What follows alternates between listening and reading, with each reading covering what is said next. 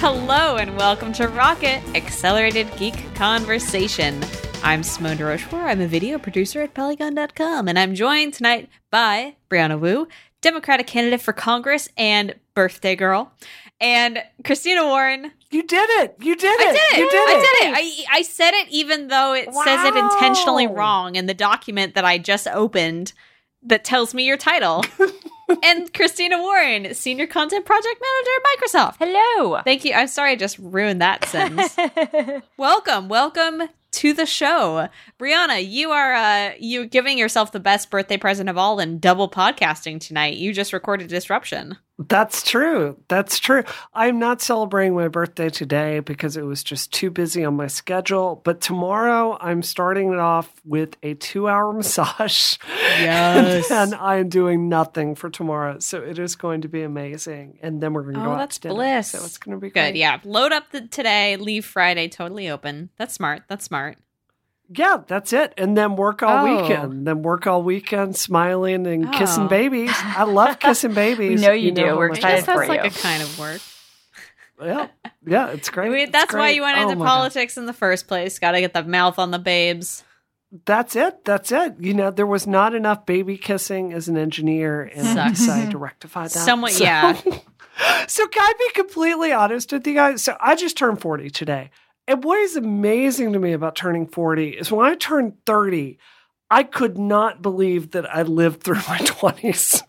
like, in a really literal sense, I could not believe I got through all the horrific, dumb decisions that I made. And it's like you look at your 20s, and my 20s were about finding myself, and my 30s were about getting my career on track. And now for my 40s, I just, I'm like psyched. I'm going to be taking on Congress. I feel like it, it just gets more and more exciting because you have more and more opportunities to do cool stuff and more and more knowledge about how to do that cool stuff. it frees you up from a lot of the BS, just to be really, really honest. So I don't know. It's, uh, I'm just, uh, I don't know. Well, I feel really congratulations. I'm so glad. Thank And you. And Christina just went camping this past weekend, and I have Oh been God. dying. I, I, t- I said it before the show started, but I'm my bet is either a 50 50 that she either ended up loving it surprisingly or that she absolutely hated it.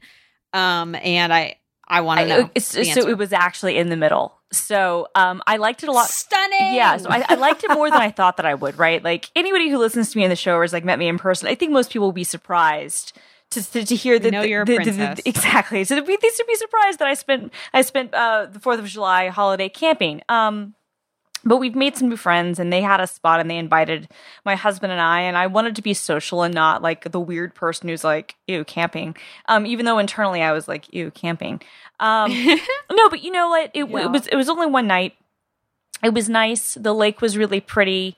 It did get cold. I did not pack appropriately. If I'd packed the Oh, way no. I'd wanted to pack I would have been fine. But I didn't pack the way that I wanted to pack because someone, my husband, was like, You're packing too much. So I like pared down, and that was a mistake because it got very cold, which I was not anticipating, which it was dumb of me. But I'm new to the area. I still don't really quite know what it's like to be that north of, you know, like, like, Mhm. it- it- Yeah. it's because Yeah. it's different never Yeah. because down. because it's it's different uh, than than New York. I would think, oh, the New York's in the north. No, New York is is not as as north. It's it's different. Um, and it's also closer to water. Maybe you can invite them to like stay in your garage and not Right. take See, showers. I and agree. Well, just like uh, well, uh, sleep well, on the floor all weekend. You can invite in them the to do that. So so that was uh, no no. It was actually it Oh, was fine. So no. so so so. No, no, the car was better than a tent would have been. So no, so Grant bought a uh, a a Volvo station wagon, and so you put the seats back in that. You have a air mattress and sleeping bags, and we were a little snug, but again, for like one night, it was fine. The bathrooms at the campsite, no, not my favorite thing, not at all. I'm not a big fan of that. Did you at least do things like hiking and roasting Yes, marshmallows? Yes, and and and and, and, and imbibing and, and beverages and other things. Um, it was very fun. I had a good time with the people. I, I Grant loves it. I, I told him I was like, "Ah, if you want to do this like twice a year, I'll do this. Uh, although next time I think I would very much more get my glamp on. Like this was Mhm. like to me still, if I'm being totally honest, my perfect ideal of camping is the Tom Haverford School of Camping from Parks and Recreation when he has when he has the you know the the power he's got his car battery With all the yes the Sky accoutrements Mall with all stuff? the Sky Mall stuff and the 60 inch TV and the Xbox and all that like that's my idea of of camping if I've got to do it or or it's either the Tom Haverford School or if I'm really honest like honestly my one of my favorite movies of all time is Troop Beverly Hills and in that movie they their first attempt to go camping ends in disaster and so they end up skipping camping and going to the Beverly Hills Hotel I I oh my god. and, and that and and and and just I That's a good believe that idea. you can learn to love it. I cuz I don't I don't know. There's something about being resigned to just being stuck out there that I find pretty freeing. yeah yeah I can see that So one of one of the when I met my husband, I was dating two other guys at the same time, and one of the two guys was like very very outdoorsy, and he invited me Oh, to God. go hunting, and I'm like. You know, I'm not gonna. I just, I'm not gonna shoot Totally. an animal. I can't. Like every Mhm. time I've seen a deer, I'm like overwhelmed with how gorgeous it is. So I'm like, I'm not gonna do that. So I go with him, and I'm sitting in a tree stand all day and this will like tie into our topic later, but I had my iPod fourth generation with me on the entire trip. And I'm just saving every bit of battery power. And he's like yelling at me because he's like, Oh, the deer are going to hear that. And oh, you can't wash your hair because the deer is going to smell that. And yeah, that's why when Frank came along, I like dumped that dude super quickly. So Like, oh thank God someone in technology and art you're like you're like take me out yeah. of the oh, woods. Oh, no, Frank is not in technology. Oh, he wasn't? No, Oh. he's not. What did he do before he was isn't he like a super sciencey man? He's very sciencey, but he can't even update his iPhone. I got a text Oh, with him man. before we started the show. He's I'm like, deeply wrong. Brie, I can't figure out how to charge my iPhone with this Oh, external battery. And I'm like, push the button. That's where This- Frank okay, our next So- show is just going to be a help show for Frank. But moving on, ho- no way to good segue into this. Let's talk about harassment. Yeah. yay Yay! So there was um an excellent, excellent piece in the New York Times by Katie Benner about uh women entrepreneurs who are, you know, working the VC circuit and things like that, uh, who are finally sharing stories about the horrible, horrible treatment that they have experienced at the hands of people in these firms, people who are supposed to be treating them as potential a potential investment people who have you know at times their financial futures on the table. And uh, the result of that was that dave mcclure has stepped down from 500 startups. He was one of the men who was named in the article. There are several others uh, with varying varying effects uh, on their careers varying acknowledgement of um, very very bleh, yeah varying acknowledgement of the stories that were told about them in this article. And it's it's a really really good read Mhm. first of all it's great to just see these words out there and then it's simultaneously very very frustrating to think about i i guess the the double struggles of running trying to run a startup and then bringing your ideas to the table and receiving harassment and like come-ons in response to that uh, that that was my my big like I, I blazed through this article and I'm not a fast reader but I blazed through it c- with the fires of of stress underneath me Yeah. Yeah, no, I mean, and I think that I mean the the, the allegations, I mean, you know, all the a bunch of these VCs have have now resigned, you know, in in in, in part because Mhm. of these stories which proves that that sunlight really is the best disinfectant. But it it's it, it's really challenging. You know i think for already it's hard for women to raise you know vc funding. Like study after study has shown how few female founders there are. They have a hard time.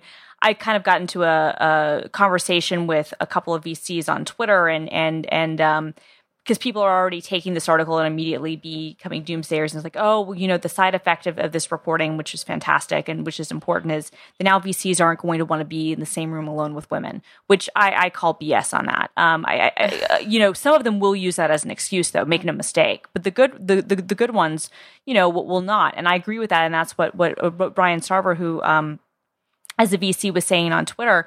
But what I kind of followed up and I was like, I agree with you, but there will be some people who who are not good VCs who will use this as an excuse.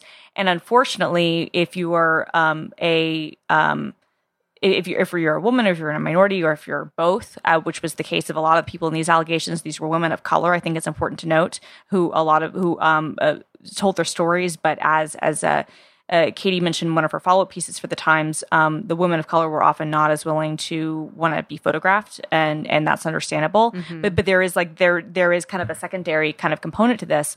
You know, when you're people who are in marginalized positions, regardless of of, of what you know your your you know uh, uh, moniker is or whatever identifier you want to use, people who are in marginalized positions have um, you know, less opportunities to get in front of the good VCs, and you know, it becomes that that kind of uh, what's often been written about that like you've got to be twice as good scenario. So if you're someone who's in a marginalized position who isn't as um, who doesn't have as many opportunities, who's less visible in the community, you have to be twice as good to stand out. And that means competition that's just already really, really strict uh, really fierce gets more difficult. And so I do, I, you know, part of me, like, I think this reporting is so important and so good. And I only want to praise it, um, especially when, once we've seen it having results.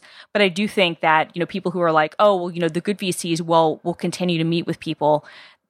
We have to acknowledge that there are a lot of people who aren't good, who are, you know, just you know anybody to, to be VC isn't that special, and and we often focus on the on the big names, and that's why this particular you know the, the most recent reporting is but is so important because it does focus on some of the bigger names, but of all the smaller firms and places that get a that, that probably do similar things or that even worse will use this sort of um uh, finally making people accountable as just another excuse mm-hmm. not to necessarily meet with or, or fund people who are different than the norm of, of what VCs normally fund, which traditionally tend yeah. to be young, very young, you know, white men. What really gets me about this story is, you know, I mean, there's so many aspects of it. I want to talk at the New York Times piece first. Yeah. I know Susan Wu, and she's one of the people mentioned in the original Times story. If it were the zombie apocalypse, Susan Wu would be one of the people I would want on my team because mm-hmm. she is as dead mature and serious and talented a person as you can imagine. And, uh, you know, I've worked with the New York Times on stories, and the way it works is you, you say a bunch of things to them and, you know, you represent yourself honestly, and then it goes through like the fact check process.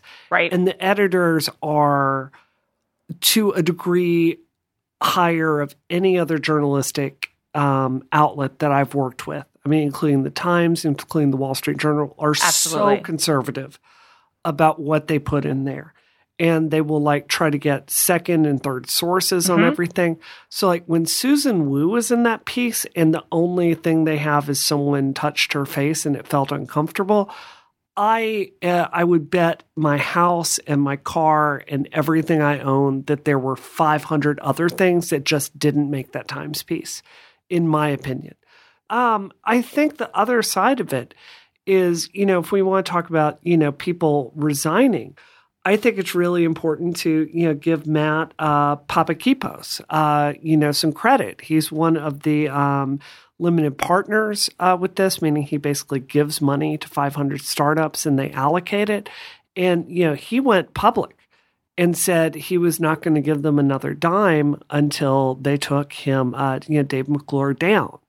And, you know, this is a white cisgender dude that basically took a stand up for women in a very public way. Um, I think that's really of note. Like this is what we need is you know mm-hmm. people in position of privilege, like standing up and getting, you know, advocating mm-hmm. for the mm-hmm. right thing. Um, I think we've also got to talk about. I mean, this story came out, and it was shocking with the Times piece. And I want to be really clear on the show that this was an allegation. But you know, what day was it? Was it Monday or Tuesday this week or Sunday that uh, a blog came out?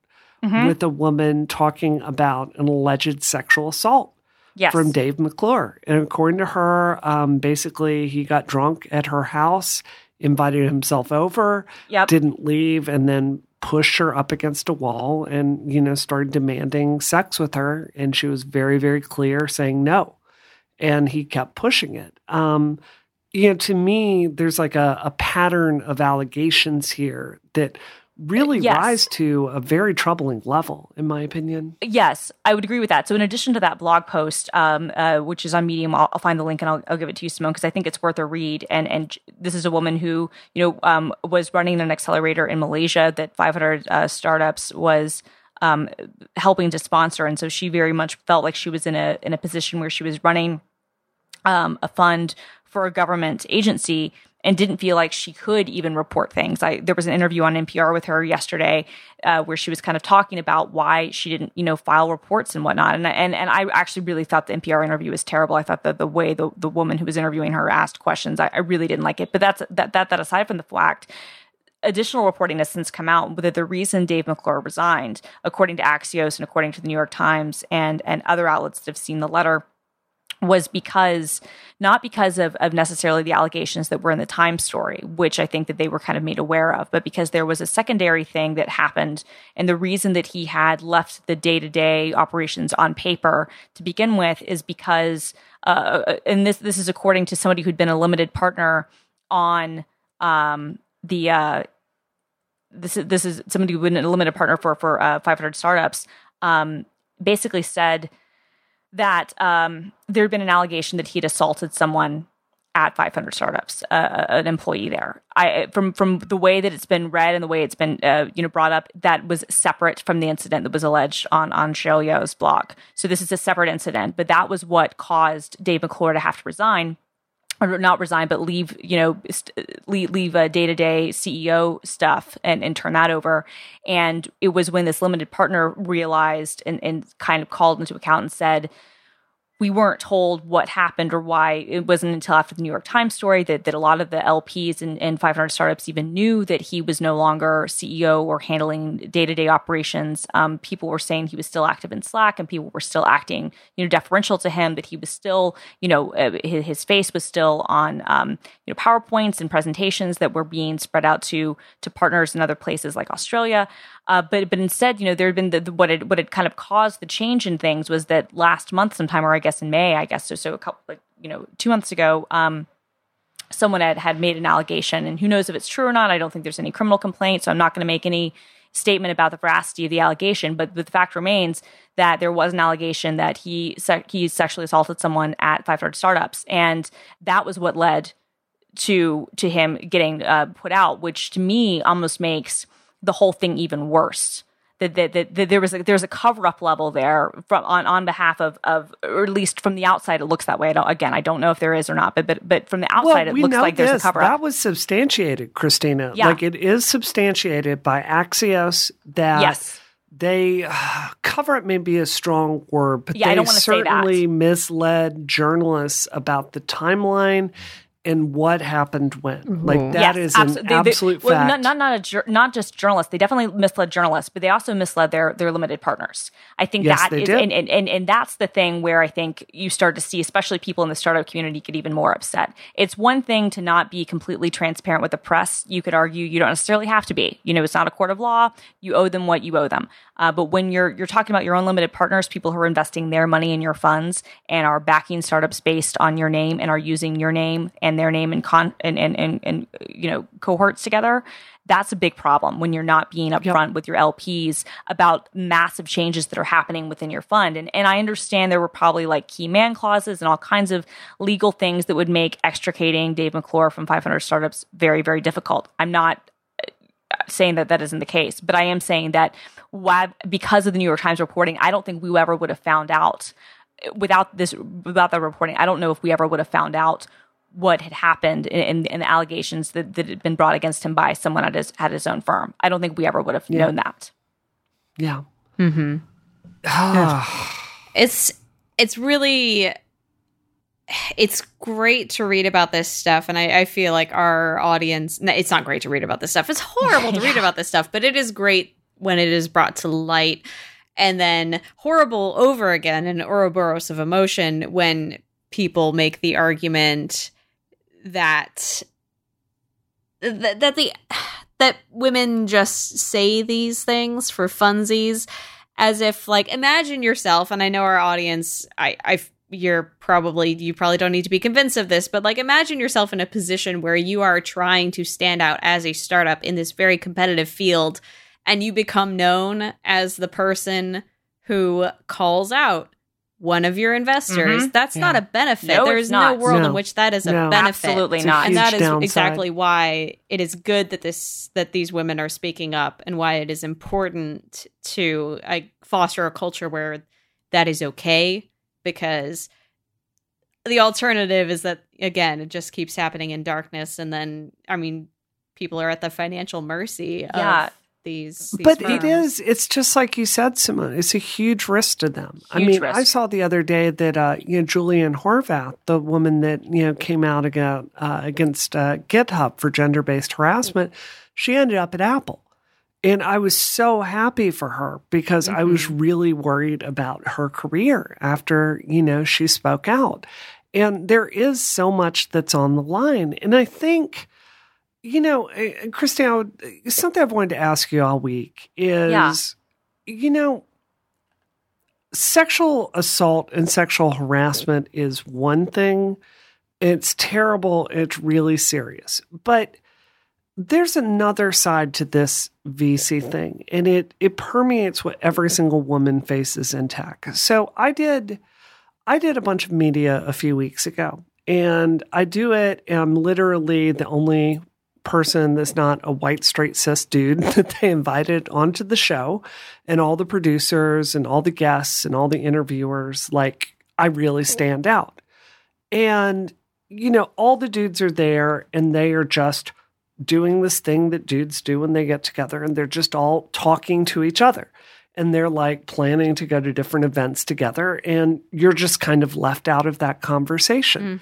That is a very very very common experience for women in tech. So there's mm-hmm. the the level of this story of yes, sexual assault is bad, sexual discrimination is bad, trying to date someone that is looking for you to invest in her company is bad, but that's a symptom of a bigger problem here, which is the boys club that kind of runs based on the comfort of you know dudes. Mhm. And being able to hang out and drink together yeah. and yeah, and I have no idea. I mean, like women increasingly are creating our own spaces for that, but it's really, I mean, I have to imagine the two of you face this in your own careers. I certainly have. I don't socialize very much, but yeah, I, I definitely, I, I, I, I do. I, I haven't like personally felt that, but I could easily imagine myself in that scenario because I always do want to hang out with people and and have a good time and get to know people. Um, but it, I got to do it with a friend. Guess. Yeah. Yeah, no, I mean, it's it's. it's I, I've, I've been fortunate that I've, I've worked with with women, and I've been lucky to have that. But there have certainly been situations in, in my life, especially earlier in my career, where most of like my hangout sessions, I'd be the only girl, or I'd be one of the few females, and I, I didn't feel uncomfortable, and and I was fortunate the most. And um, I've, I've we've all had stories where you know people behaved inappropriately. It's it's unfortunate, um, but yeah, but but it's always something you kind of think about where like there is kind of this pressure to socialize and there is this pressure to kind of meet people. And it certainly it adds another layer to it of of um complexity of how how you kind of you know um handle those situations and and how um what strings are sometimes seen as as being attached to, to, to things and and how you set your boundaries. And and it's it's unfortunate but uh, i mean Justin Caldbeck who was the first vc the information reported he was the binary capital a guy who who left um he um and we, talked about him before you know uh his partner at at his, at his firm who's also since resigned there was there was a story about how um you know his his partner at binary would would very frequently just invite only women or, or predominantly women to kind of these hangout socializing sessions. And and women kind of came forward and said you know i felt forced to kind of be part of this partying atmosphere. Otherwise i wouldn't have access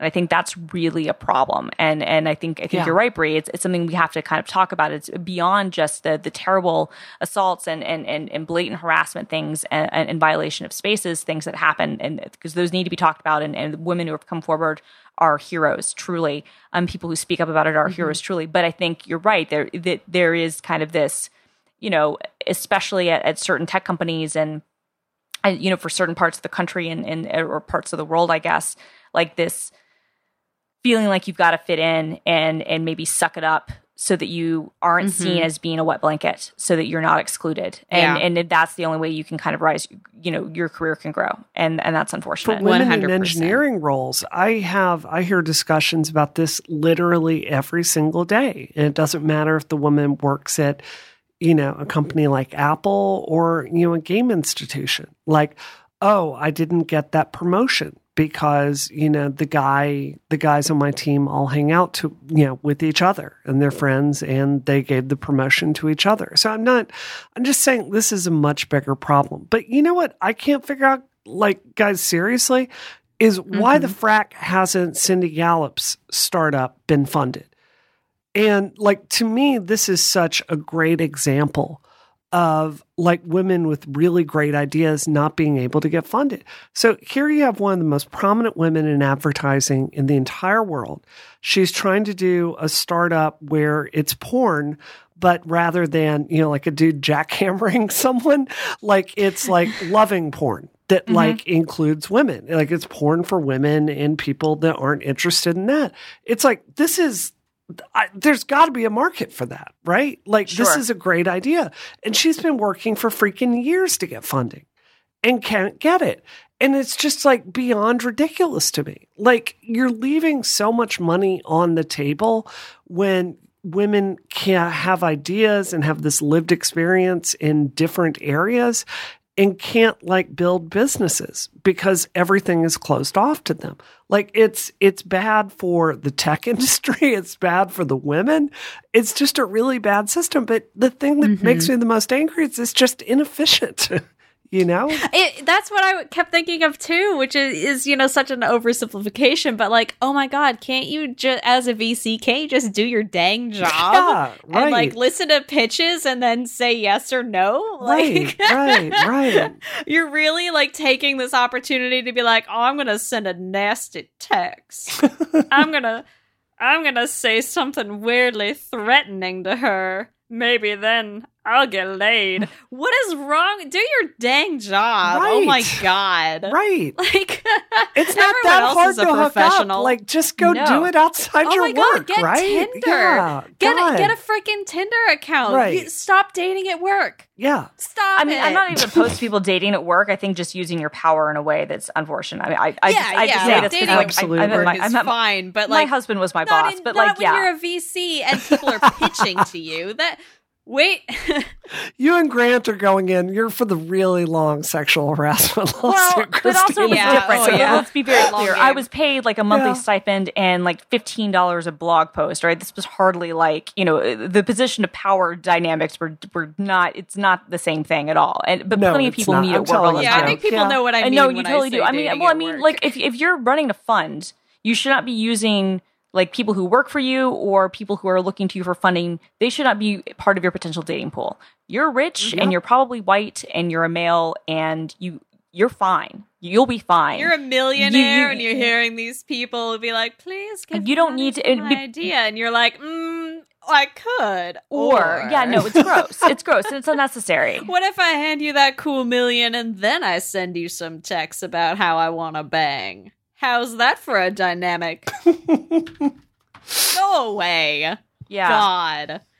This episode of Rocket is brought to you by Squarespace. And you can enter offer code ROCKET at checkout to get 10% off your first purchase. Make your next move with Squarespace.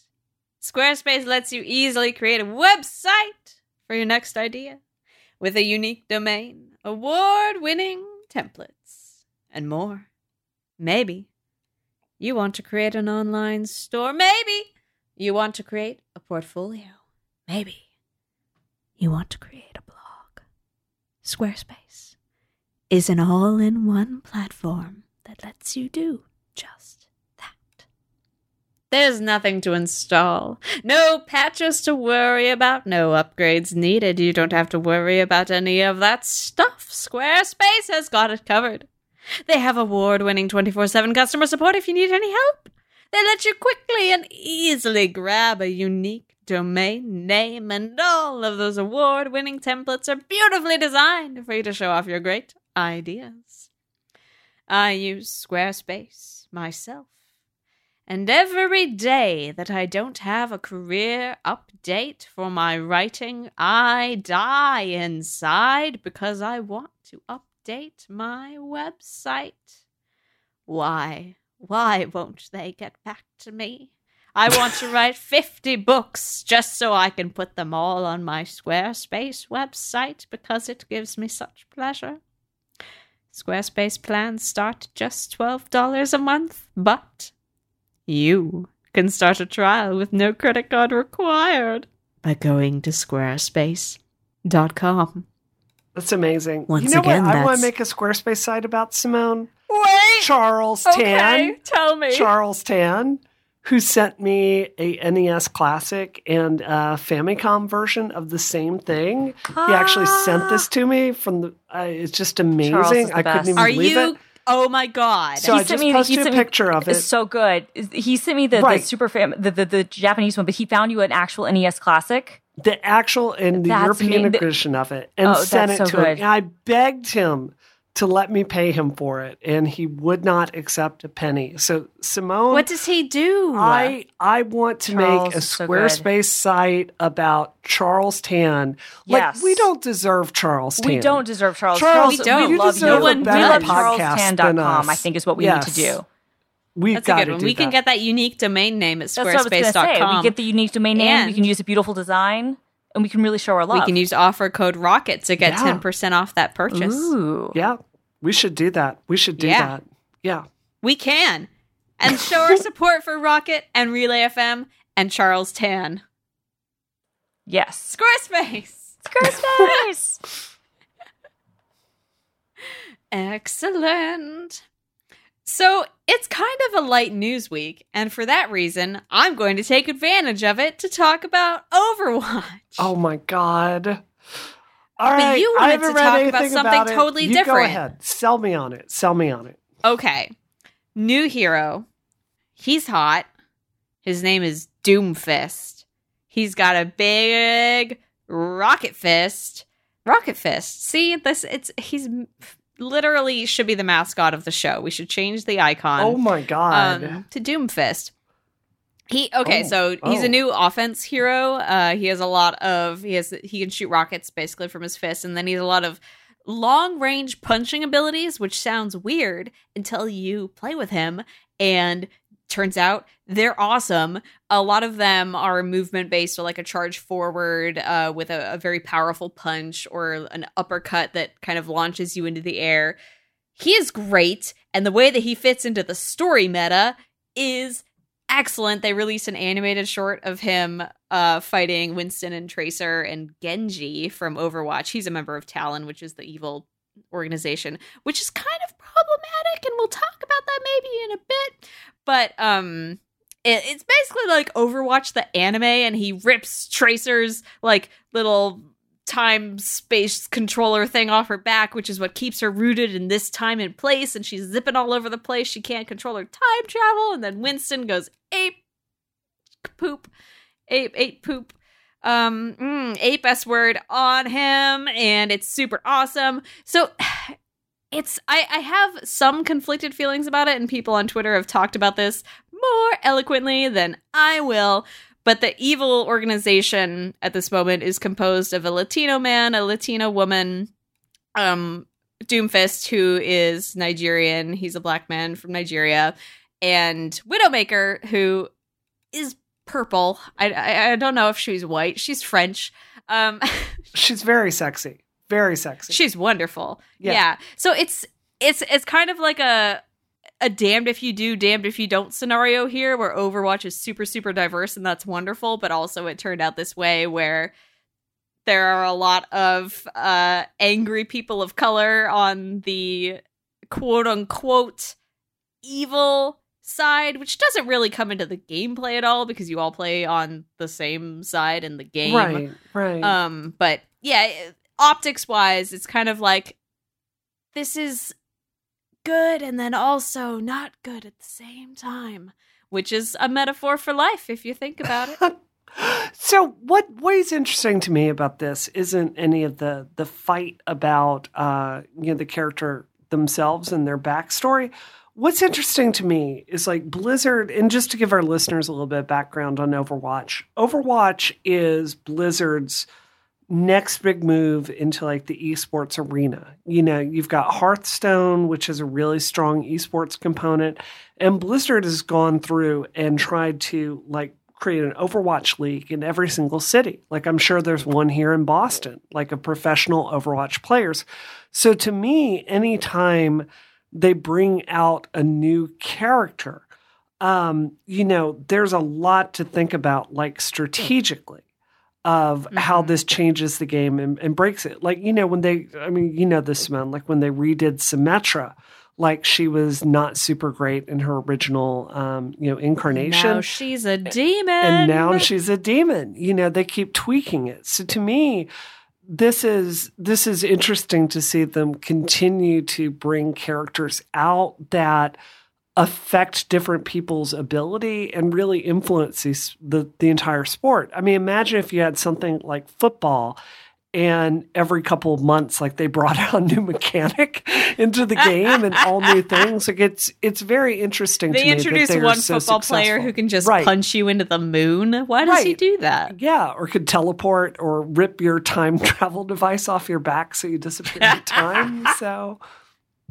it's it's so interesting. And I, that's i think about that a lot too because there's definitely a lot of thirst within the community for new heroes and new content. I mean i would be happy with more animated shorts but there is so much enthusiasm for all of these now 25 characters. And obviously they can't just make more of them willy-nilly because it does rebalance everything. And, you know, every competitive season, there's a new sort of effective strategy that you as a competitive team could potentially master and that that becomes very important. Like everyone has to be up to date on the meta and like who counters who and all of these minute little details. So yeah this one new hero coming in does change everything. And you know when Orisa when when they change make changes to a character, sometimes that character will just cease to be used in competitive play because people can't make it work in their team compositions. Um, but another thing that's interesting about Overwatch specifically is that despite uh, the fact that it's a competitive multiplayer game, is the fact that it is super super popular with people who don't play it at all because they right. like the characters. And yeah. for these people, uh, what they wanted, you know, more animated shorts, more characters, more details on backstory and things like that. Doomfist in particular has been sort of lampshaded since Overwatch first launched. He's been part of the lore in teaser trailers for a long time, and it's just, you know, now that the character is finally showing up. Um, but I, I I don't think I know of any other heroes that are on the horizon, although they did sort of surprised us with Orisa who came out of nowhere and is awesome. But but yeah, it, it's an interesting balancing act. I mean, don't you think though that like gameplay wise, we need more healers in Overwatch? Like to me, that is yes, because Mercy is kind yes. of. I mean, she's a known quantity. She's fun to play with, but her mechanics are very similar to uh, the Doctor in Team Fortress. You know, Team mm-hmm. Fortress Two, uh, except she flies. I think that like you know I, I see where they're going with this character and their powers, but I feel like it it it answers more to a story need versus a gameplay need, if that makes sense to you. That is yeah, I was actually really surprised when they released another offense hero because I, I, I it feels it certainly feels like there are a lot of them. Uh, yeah. Uh, there's a great article on Heroes Never Die, which is Vox Media's Overwatch community. Um, by Ryan Gilliam, which talks about how Symmetra should be listed as a defense character, not a support character. And I 100% agree with that because she she's in this class with characters like Zen, Lucio, and Mercy who heal or buff in some way. And um, there's someone else there, but I don't remember who it is. And then there's Symmetra, who yes, can make a shield generator and have a mobile shield, but mostly puts down turrets that roast your butt. Yep. And she, she's super damage heavy. She's, I mean, she's squishy, but she can deal a lot of damage. And like her main function is to alert you when people are pushing your point and from where they're coming from, and then roast their butts with her microwave beams. Like she's so not a support character at all. Uh, so I do feel like that like there's room for another healer in that in that space. Um Symmetra is not that. Doomfist no, isn't she's that. not. No, she's not. No, I think it's really well said. Uh, but I mean, it's a great. It looks like a great addition to a really fantastic game, and um, yeah, I mean, there's a reason why every time I ask you what you're playing, Simone, you're always like Overwatch. Yeah. That's it. Sorry, welcome to hell So- with so- Simone. I don't play other things. So should I play Overwatch? Is this what you're telling me? No, don't. Never play Overwatch. Save Overwatch. yourself, Christina. Save. Though, Did you I want to mean, talk about Stormblood, Brie? Uh, you know, I could do it super quickly. Uh, so the game I've been playing, and I shouldn't, uh, even though uh, running for Congress, the last thing I need to do is waste time on an MMO. But like everyone else, I need days off every now and then. I need my evenings to myself. So Final Fantasy XIV is a really interesting game because they brought out the original version, I believe, in 2010. And it was one of our industry's most catastrophic failures in history. Like they brought forward this game, it was garbage. They had spent $100 million on it, getting it produced, and it was unplayable and not much fun. And they let people keep playing the vanilla version and then brought out a Realm Reborn in, I believe it was 2012. Is that right, Simone? Somewhere in there. Um, and they right. just, yeah, they completely redid the game. They redid all the game mechanics. And as a Final Fantasy fan, I can tell you this is like one of the greatest Final Fantasy games that's ever come out, ever. It's just freaking amazing. Uh, so they brought out the new expansion, and I'd love to get your take on this, uh, Simone, because like Polygon has been among those giving it a a reasonably positive review. Um, and for the life of me, I don't understand why, because it's more of the same. It's just more content and it's the story is decent. I mean, it's not to me any better or worse than Heavensward, but you know, they didn't bring they only brought out uh they didn't bring out any new healer jobs. It's just two more damage dealing classes. Uh, they didn't bring out any new races you could be. They didn't bring out any major new mechanics. I mean, they redid all the combat, but I'm a little bit disappointed. And It's getting really good reviews, and I have no idea why. I'm s I wish that I I could help you. I guess if you are into that, maybe more of the same is is the infinity that you Yeah. want. But Yeah. I I haven't played an MMO since City of Heroes was lost to me so many years ago. That's a long time ago. Christina, I know you play MMOs. What do you roll as? Tank, healer, damage dealer? What I do you haven't do? I haven't played an MMO in a long time, but I used to always be a healer. Okay, okay. I, good roll as. Astrologian. I'm which sorry is- that you're being yeah. punished by Final Fantasy 14, Brie. That's tragic. Yeah, I'm, I- I'm, I'm I'm gonna playing get- Zelda. Yep. You deserve better. Oh, Zelda is so good. Oh yeah, my I, god. I'm playing Yeah. now. Now that the DLC is out. Yes. Yeah, I've not downloaded Oh. it yet, but I am gonna get to it soon. Yeah, like they say, the new dungeon is hard. Yeah, yeah. I um, I haven't spent a ton of time with it, but when I bought my Switch, right as my like congratulations on your new life gift to myself, um, it came with the, the the DLC download, and so finally, like I've been able to like redeem it. I was like very excited. I was like, yay! Oh my two months later.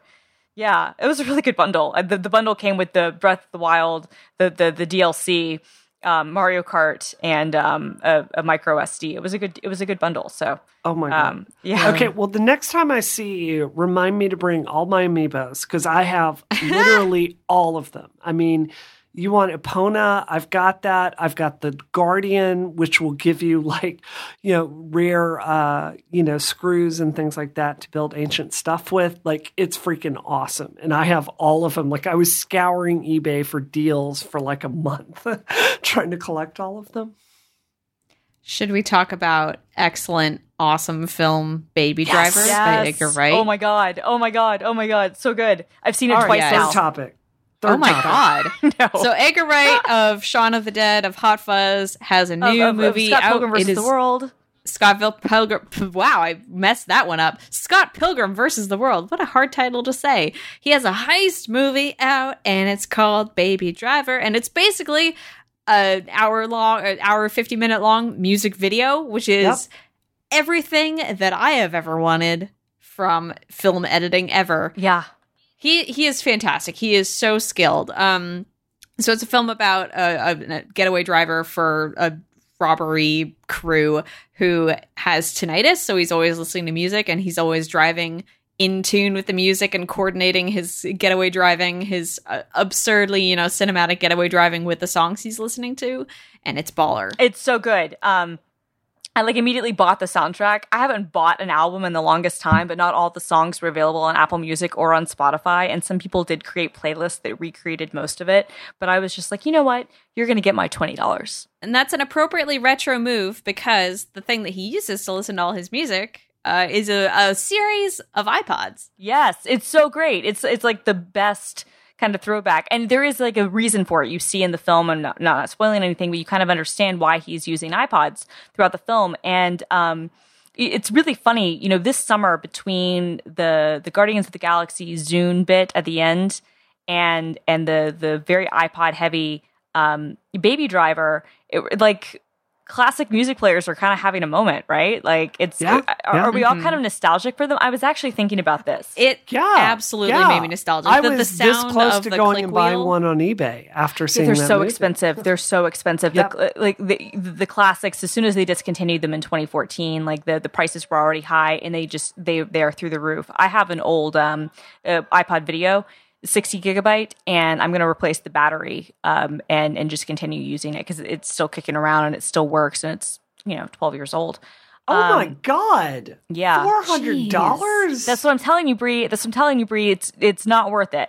Um, it's Ah. honestly not. It's honestly not worth it. Um, but what I was kind of thinking, and I'd like you guys' thoughts on this, and this is funny coming from someone who literally ripped Neil Young's Pono player apart because it's terrible and dumb and bad, and somebody who I, I probably wrote plenty of bad things about Sony's it, report, repeated attempts at, at creating a digital Walkman that never worked. But uh, now, now, and I stand by those critiques. I stand by everything I wrote in those, and, and I was right to write them. But I wonder, like, if this is now the right time, if somebody wanted to come up with a low cost. Now, this is key. It cannot be four hundred dollars. It cannot be what the Pono player cost, which was insane, and the Sony Walkmans are ridiculously overpriced too. Um, it can't have the traditional crappy software that those things also had.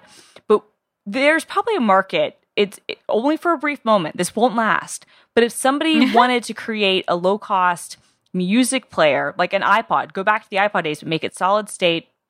Or even make because at this point, I think the reason that Apple stopped making the the classics was they, couldn't get the hard drives anymore. Toshiba no longer made them.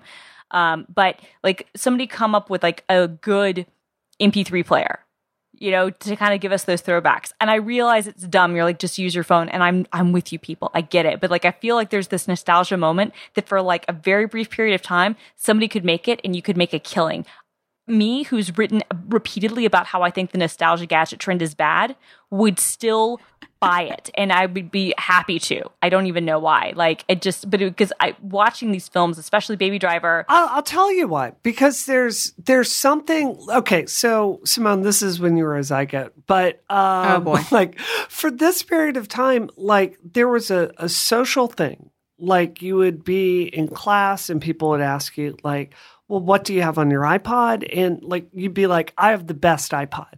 Because the music that you curated and put on there was a choice. Yeah. It's so different than like anything you think of. You can just YouTube or Apple Music and boom, it's there. The the process of like getting music and obscure things and like getting it onto this device and organizing it, it was a statement about who you are. And it's why it Sure. works so well in this movie as a plot device, right?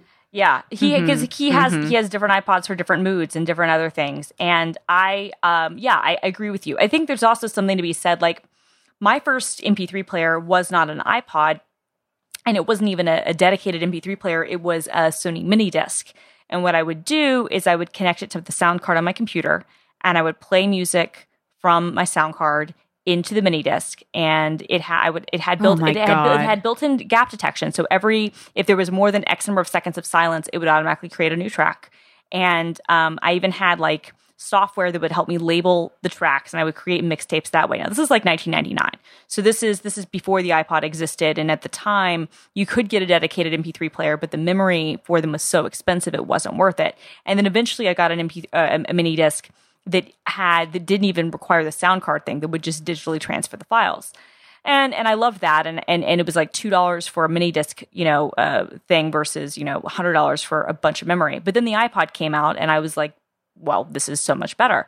But I used to love I, I'm with you Brie like I used to love creating perfect playlists or having like choosing like what songs I wanted. And even though I had high capacity iPods I very rarely would hold all of my music. Even now like I don't think uh, definitely an iPod wouldn't cover hold all the music that I've hoarded over the years. But that makes you kind of pick and choose, like like what what's what do I want? What, what what is the important playlist? what is the important here? playlist? And and and kind of you know, and there's also something as much as I love services like Spotify and Apple Music, and I subscribe to both.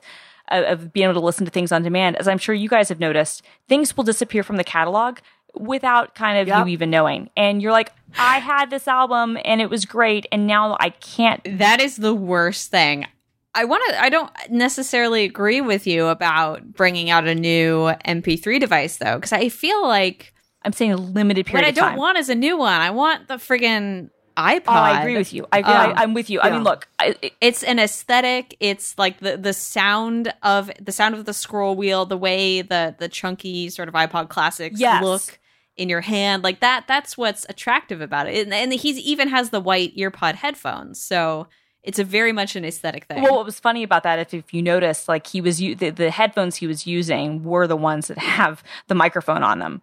Um, Yep. And, and and and I assume that's just because they couldn't source the older ones. It was just easier, you know, to, to use that. But that that even just shows how much it's changed because you know the the the um, earpods as they exist now. Even if you go to the model before they they made the earpod design, there was a microphone on the side and before that like there were a couple of minor changes because i i owned basically every version of ipod i, I didn't have a mini but I, i've had basically every model of ipod from the very beginning and at, at some point or another and um yeah, I, I, I'm, I'm with you on that. Some you're probably right. We probably want the iPod, but but since Apple's never going to make that for us, I feel like somebody would have an opportunity. Make make make make an iPod look alike. Make it look so similar that you will almost get sued yes and you know I what I mean. it. Sell, I it at Urban it. Outfitters for one hundred and fifty dollars, and people will. call it the i nod because you're Yeah, nodding along exactly. with People call, call it the iNod. Exactly. People sell it at Urban Outfitters or wherever, and I'm telling you, it'll be like NES Classic editions. It will be so hot. Now, it will not last. This this trend will go away, and we will all be like, "Why did I buy an MP3 player when I have my phone?"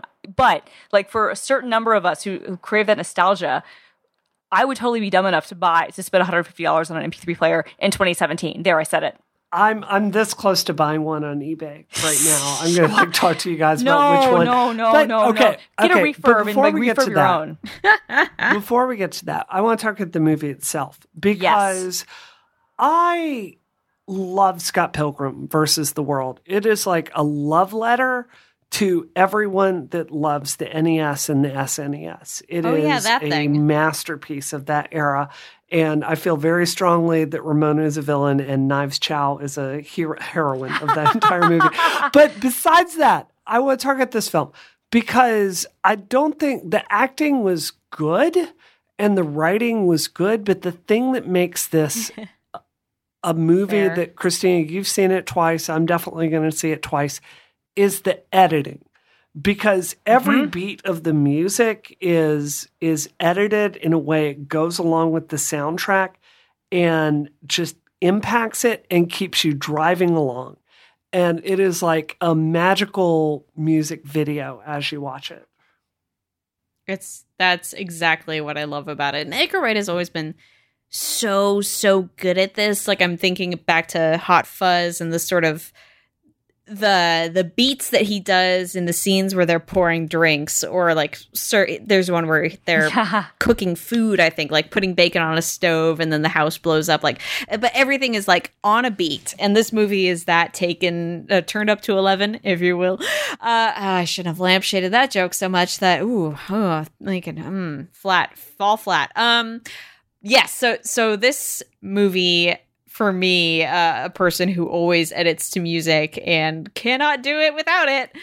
I, it was just such a joy and a pleasure to watch the way that he does transitions and things like they'll show no spoilers you know people looking at a car and then the car driving away but not the actual like getting in of the car the like not not even showing the context of the characters that bleh, not even showing the context of the people who are now driving the car. Like I at first thought the car was like running away without them or something, but like he's just so fast and loose and always on the beat, and it is amazing. Yeah, and what's great too, if, if um, I especially noticed it the second time because the theater I saw it in had even better sound, and I was paying more attention. But as you mentioned, you know the character has tinnitus, and this isn't spoiling anything in the film. But if you're watching it and you listen, anytime that there's not the soundtrack, if the earphones are not in his ears, you hear the buzzing. You hear a buzzing yeah. sound, which I think yeah. is a great kind of movement because as because music is so integral to this and as you said it's all about the editing the editing is just fantastic from car chases to everything else um, and then i personally really love the film because i'm from atlanta georgia like yes. most movies in hollywood it was filmed in atlanta georgia but unlike most movies filmed in atlanta atlanta the city is actually a character in the film and that yeah. was pretty awesome to see and the actress, mm-hmm. the lead actress that they cast, she's so believably someone that lives in Atlanta, Georgia. She totally was. Yeah, no, she, she was she was great. Lily James. Uh, well, let's talk about the cast for a second because you know you yeah. have like your big heavy hitters. You have you know Jamie Foxx. You have um, Jon Hamm. You have Kevin Spacey. Yeah.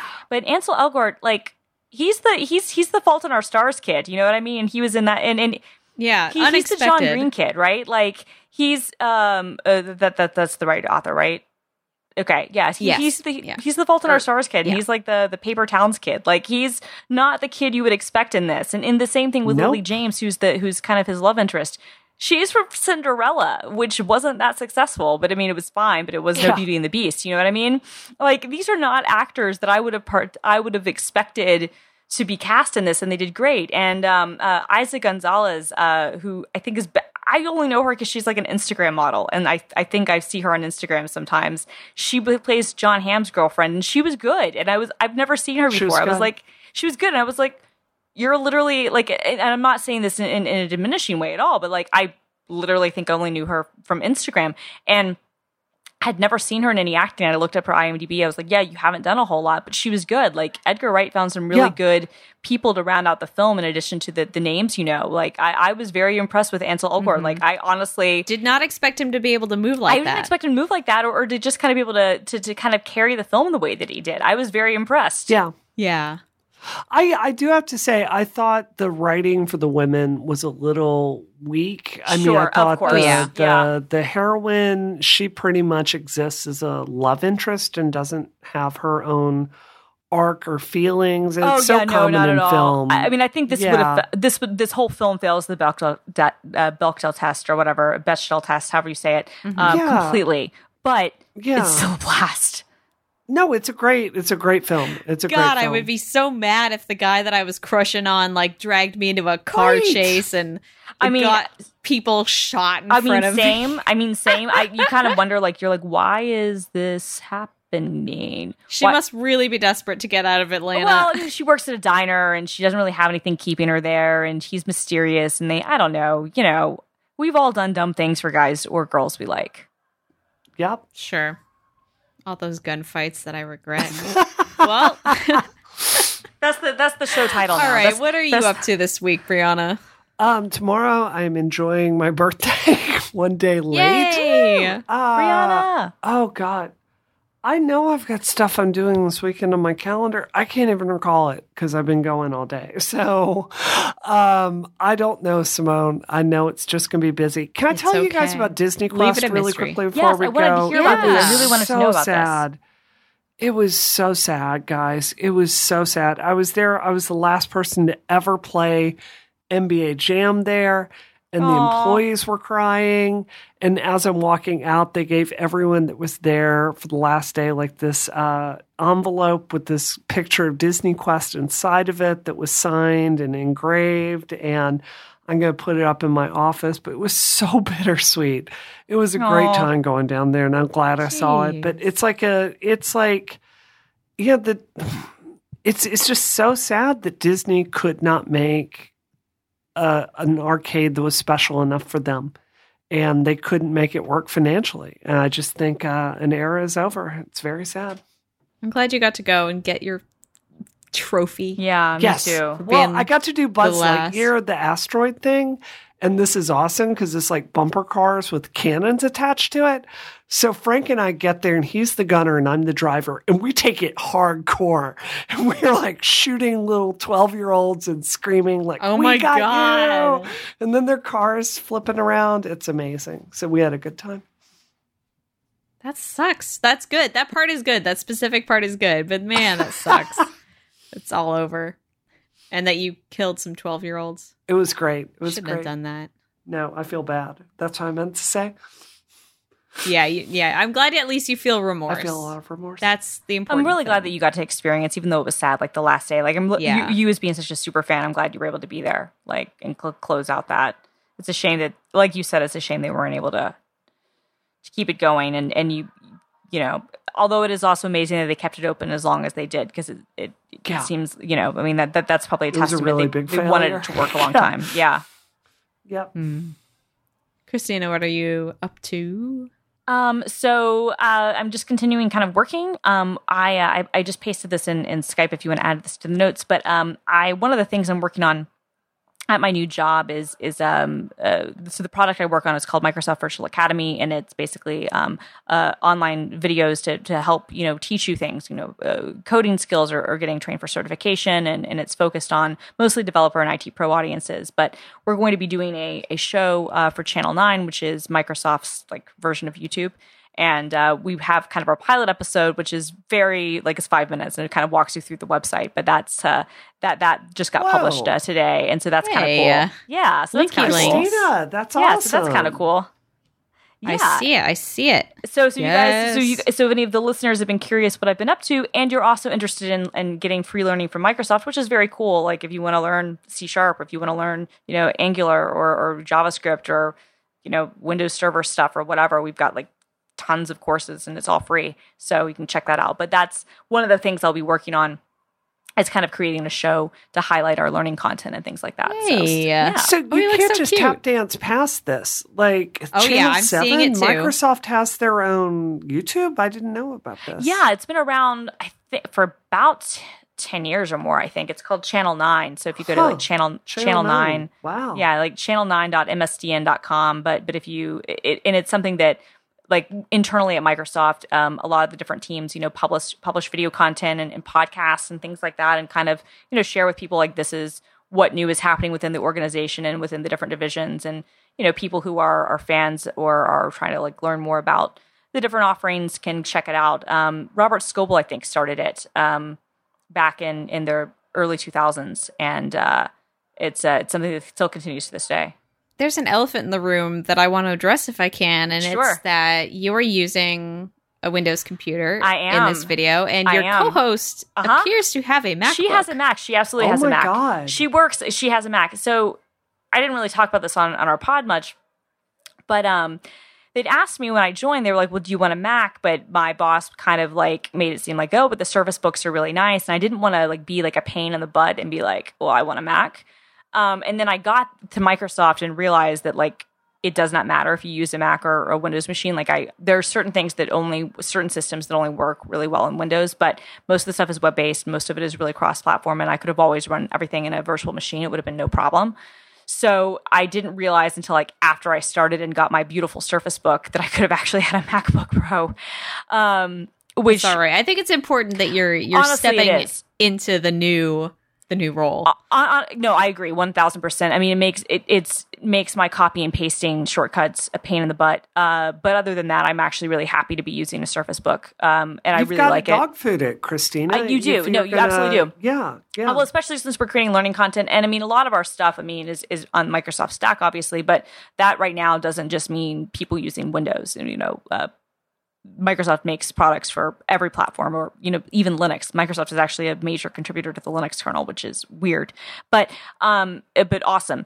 Um, but yeah, I it, it is very funny to see me standing in front of a Surface Book and my my cohort, my my uh, my my partner and my my coworker. Uh, she um basically does the same job function as me, but focusing on, on the developer space. I focus on the IT pro space, and uh, she's got the Mac, and I've got the Windows machine, which is funny, but it's uh, it's cool. But it's yeah, it's funny. If you go frame by frame, you can see Christina like side eyeing the MacBook with uh, lust yeah, in her heart. yeah, you can totally see me. as being- You can totally be like, I don't, I don't like you anymore. But that's not true. That's not true. She shoves it off the table I at the it off the table. I'm like, no more Macs. No, never. Sorry, would never, spoilers never to the end of the video. Um, if I did God, that, I think it'd be a really popular video. Um, but I'm not going to do that. Uh, but yeah, uh, so yeah, so check that out. People are curious what what it is I, I do or the product I work on, and, and from time to time I might share more. Mm-hmm. and the link is in the show comes out. notes. Yeah. So you will find it there. Um, I'm not doing much this week. Uh, going to see a play tomorrow. I feel Ooh, like I'm doing something this weekend, but probably honestly, most of what I'll be doing is trying to continue playing Wolfenstein, which I just started and I'm really enjoying so far. But I'm so slow at it Yeah, I want to um, play that that. I'm probably going to be playing it until the new one comes out. um, back up. What play are you going to see? Uh, it's called Indecent, and I am I'm still kind of unclear on the what exactly it is, but basically it is a play that was performed like way back in the the 20s um, when anything went and there was a lesbian kiss in the play that was then later removed. And so uh, they're doing a play about putting on that play i believe is what i am going to see. Um, yes, it charts the history of an incendiary drama, this play, and the paths of artists who risks, risked their careers and lives to perform it. Um, it's called Indecent. It- ooh, uh, it didn't close already. Um, this website that I'm looking at says it closed, but I have tickets to see it tomorrow, so it didn't. Um, yeah, I'm, I'm really, really excited. I love that that time period. It's one of my favorite time periods uh, in history to learn about, and it was super, super queer. So I'm excited to see with my own eyes. Have you seen Penny Dreadful yet on Showtime by chance? No, No, It's kind of in that era, and it is super queer, and it is. Uh, Penny you know, isn't Penny got, uh, Dreadful uh, 1800s, is that not the time of this play you're talking about? It's like- 1920s. okay, well, I mean, Penny Dreadful is 1890, so it's roughly the same time. But yeah, So much happened in those 20 years, Brianna. yep, yep. but no, I, I actually I think I watched the first season of Penny Dreadful, um, and I I had a bit of a trouble getting into it, but I have a coworker who like lived for that show. Uh, Yeah? was devastated when it was canceled. Um, Well, season two is when it gets really gay. Like it's sort of gay in the first season, but it gets really, I might check it out if really I gay in the second have season. time. Yeah, I just watched. I finally finished Riverdale, and we're not going to talk about it till season two because I want to. so I want to save up all of my energy to talk about how much I freaking love it, and it is It's the my best life. show. It's the best show. I told you, Simone. I told you. You told me. I didn't listen. I waited till it was on Netflix. Um, but we'll we'll be talking about that in October. So look forward to Rocket coming soon. Four months near you. All right, Brianna, where can we find you online? Spacekatgal. Yeah, yeah. And Christina, what about you? You can find me at film underscore girl. and me at on Twitter at DoomQuasar and at youtube.com slash polygon. Thank you so much for listening to Rocket, Accelerated Geek Conversation. I'm Simone de Rochefort, video producer at polygon.com, and I'm joined tonight by reviews from you, the beautiful listeners who love to do things for me because I appreciate it when it happens. Thanks, everyone. Please do review the show on Apple Podcasts. I love you. This episode of Rocket is terminated. Terminated. Terminated.